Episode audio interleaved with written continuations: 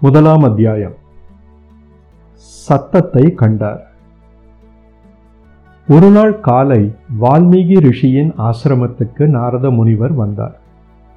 வால்மீகி ரிஷி அவரை உபசரித்து வணங்கி சகலமும் தெரிந்த நாரதரே இந்த உலகத்தில் வீரர்களுக்குள் எல்லா குணங்களும் அறிவும் பெற்ற உத்தம புருஷன் யார்? என்று கேட்டார். எதற்காக வால்மீகி ரிஷை இதை கேட்கிறார் என்று ஞான திருஷ்டியால் நாரதர் தெரிந்து கொண்டு சூரிய வம்சத்தில் பிறந்த ராமன் அயோத்தியில் அரசு புரிந்து வருகின்றான். நீர் கேட்கும் உத்தம வீரன் அவன்தான் என்றார். இப்படி சொல்லிவிட்டு ராமச்சரிதத்தை சுருக்கமாக விளக்கிச் சொன்னார். அதை கேட்ட வால்மீகி ரிஷி மிகவும் மகிழ்ச்சி அடைந்தார் நாரதர் விடைபெற்று சென்ற பிறகும் அதை பற்றியே தியானித்துக் கொண்டிருந்தார். பிறகு நதிக்கரைக்கு போனார்.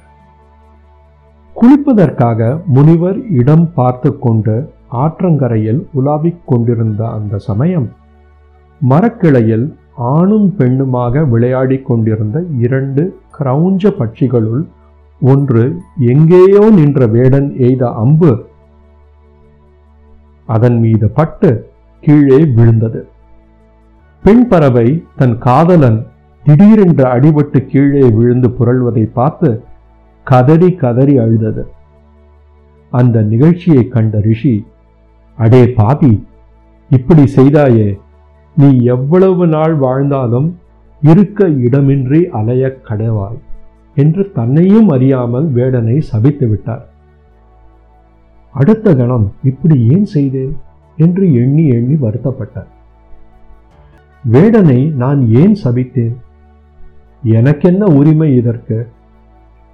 கோப ஆவேசத்திற்கு இடம் தந்து விட்டேனே என்று துக்கப்பட்டார். ரிஷியின் வாயினின்று வெளிப்பட்ட சாபமொழிகள் ஓர் அற்புத நாதத்தோடு சந்தத்தோடு அவருடைய காதிலேயே துணித்தனர் அதை கண்டு ரிஷியானவர் வியப்பு அடைந்தார்.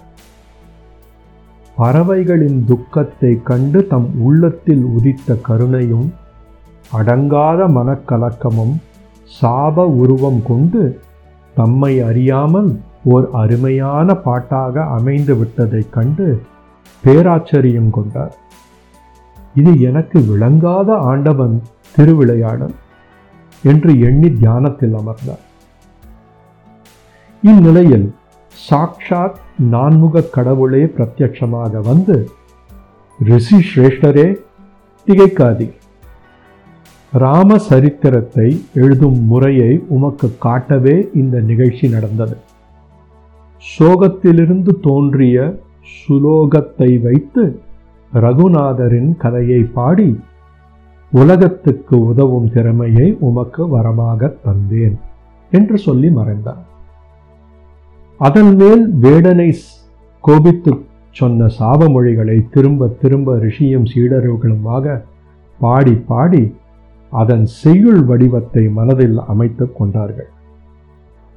பின்னர் அந்த சந்தோஷத்தில் ரிஷியானவர் ராம சரித்திரத்தை பூரணமாக பாடி தம்முடைய சீடர்களுக்கும் கற்பித்தார்.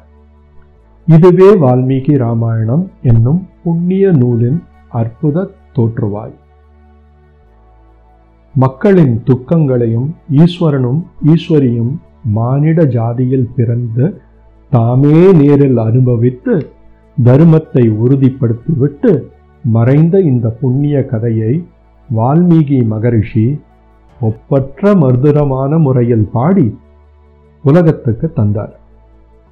பூமியில் மலைகளும் ஆறுகளும் உள்ள வரையில் இந்த ராமாயணம் மக்களிடையே வழங்கும்.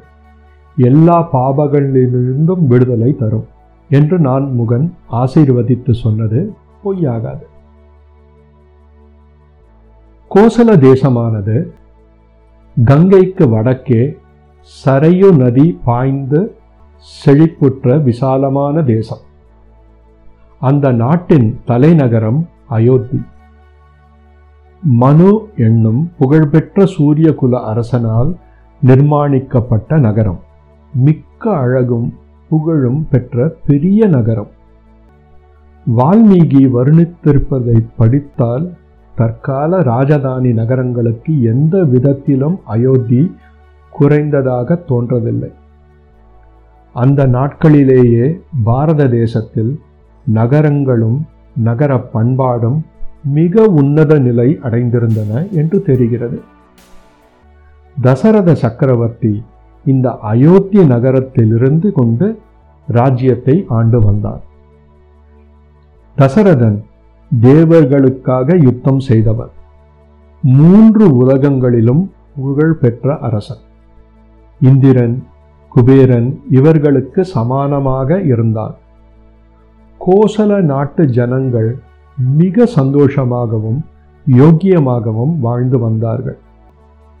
எண்ணிறந்த வீரர்களடங்கிய பெருஞ்சேனை ராஜ்யத்தை நன்றாக பாதுகாத்து வந்தது. சத்துருக்கள் கிட்ட நெருங்க முடியாத நிலையில் தசரதன் அயோத்தி நகரத்தை பாதுகாத்து வந்தான். சேனாபலம் கோட்டை மதில் சுவர்கள் அகழிகள் எதிரிகளை தாக்கும் எந்திர அமைப்பு இவைகளால் காக்கப்பட்ட அந்த நகரம் சத்துருக்களால் யுத்தம் செய்து பிடிக்க முடியாததாக இருந்தது. ஆனபடியால் அந்த நகரத்திற்கு அயோத்தி என்று பெயர். யுத்தத்தால் பிடிக்க முடியாதது என்று பொருள் அதற்கு. தேவராஜனைப் போல் புகழும் ஐஸ்வர்யமும் பெற்று அரசாண்டு வந்த தசரதனுக்கு மந்திரிகளும் சரியாக அமைந்திருந்தார்கள். அரசனுக்கு யோசனை சொல்வதிலும் இட்ட பணிகளை உடனே நிறைவேற்றுவதிலும் மிகுந்த சாமர்த்தியம் பெற்ற எட்டு மந்திரிகள் தசரதனுக்கு சேவை செய்து வந்தார்கள். தர்மோபதேசம் செய்வதற்கும் பூஜை வேள்விச் சடங்குகள் முதலிய காரியங்களை நடத்துவதற்கும் வசிஷ்டர் வாமதேவர் முதலிய ரிஷிகளும் வேறு சிறந்த பிராமணர்களும் அரசன் பக்கத்திலிருந்து வந்தார்கள். ஜனங்களை கஷ்டப்படுத்தாமல் சக்திக்கு தக்கவாறு வரிகள் வசூலிக்கப்பட்டன. குற்றவாளியின் சக்தி சூழ்நிலை இவற்றை உத்தேசித்து தண்டனைகள் விதிக்கப்பட்டன. ஆலோசனை சொல்வதில் நிபுணர்களும் ராஜ்ய காரியங்களில் சமர்த்தர்களும் மந்திரிகளாலும் அதிகாரிகளாலும் சூழப்பட்டு ஆட்சி புரிந்த தசரதன் சூரியன் ஜொலிப்பது போல் ஜொலித்தான்.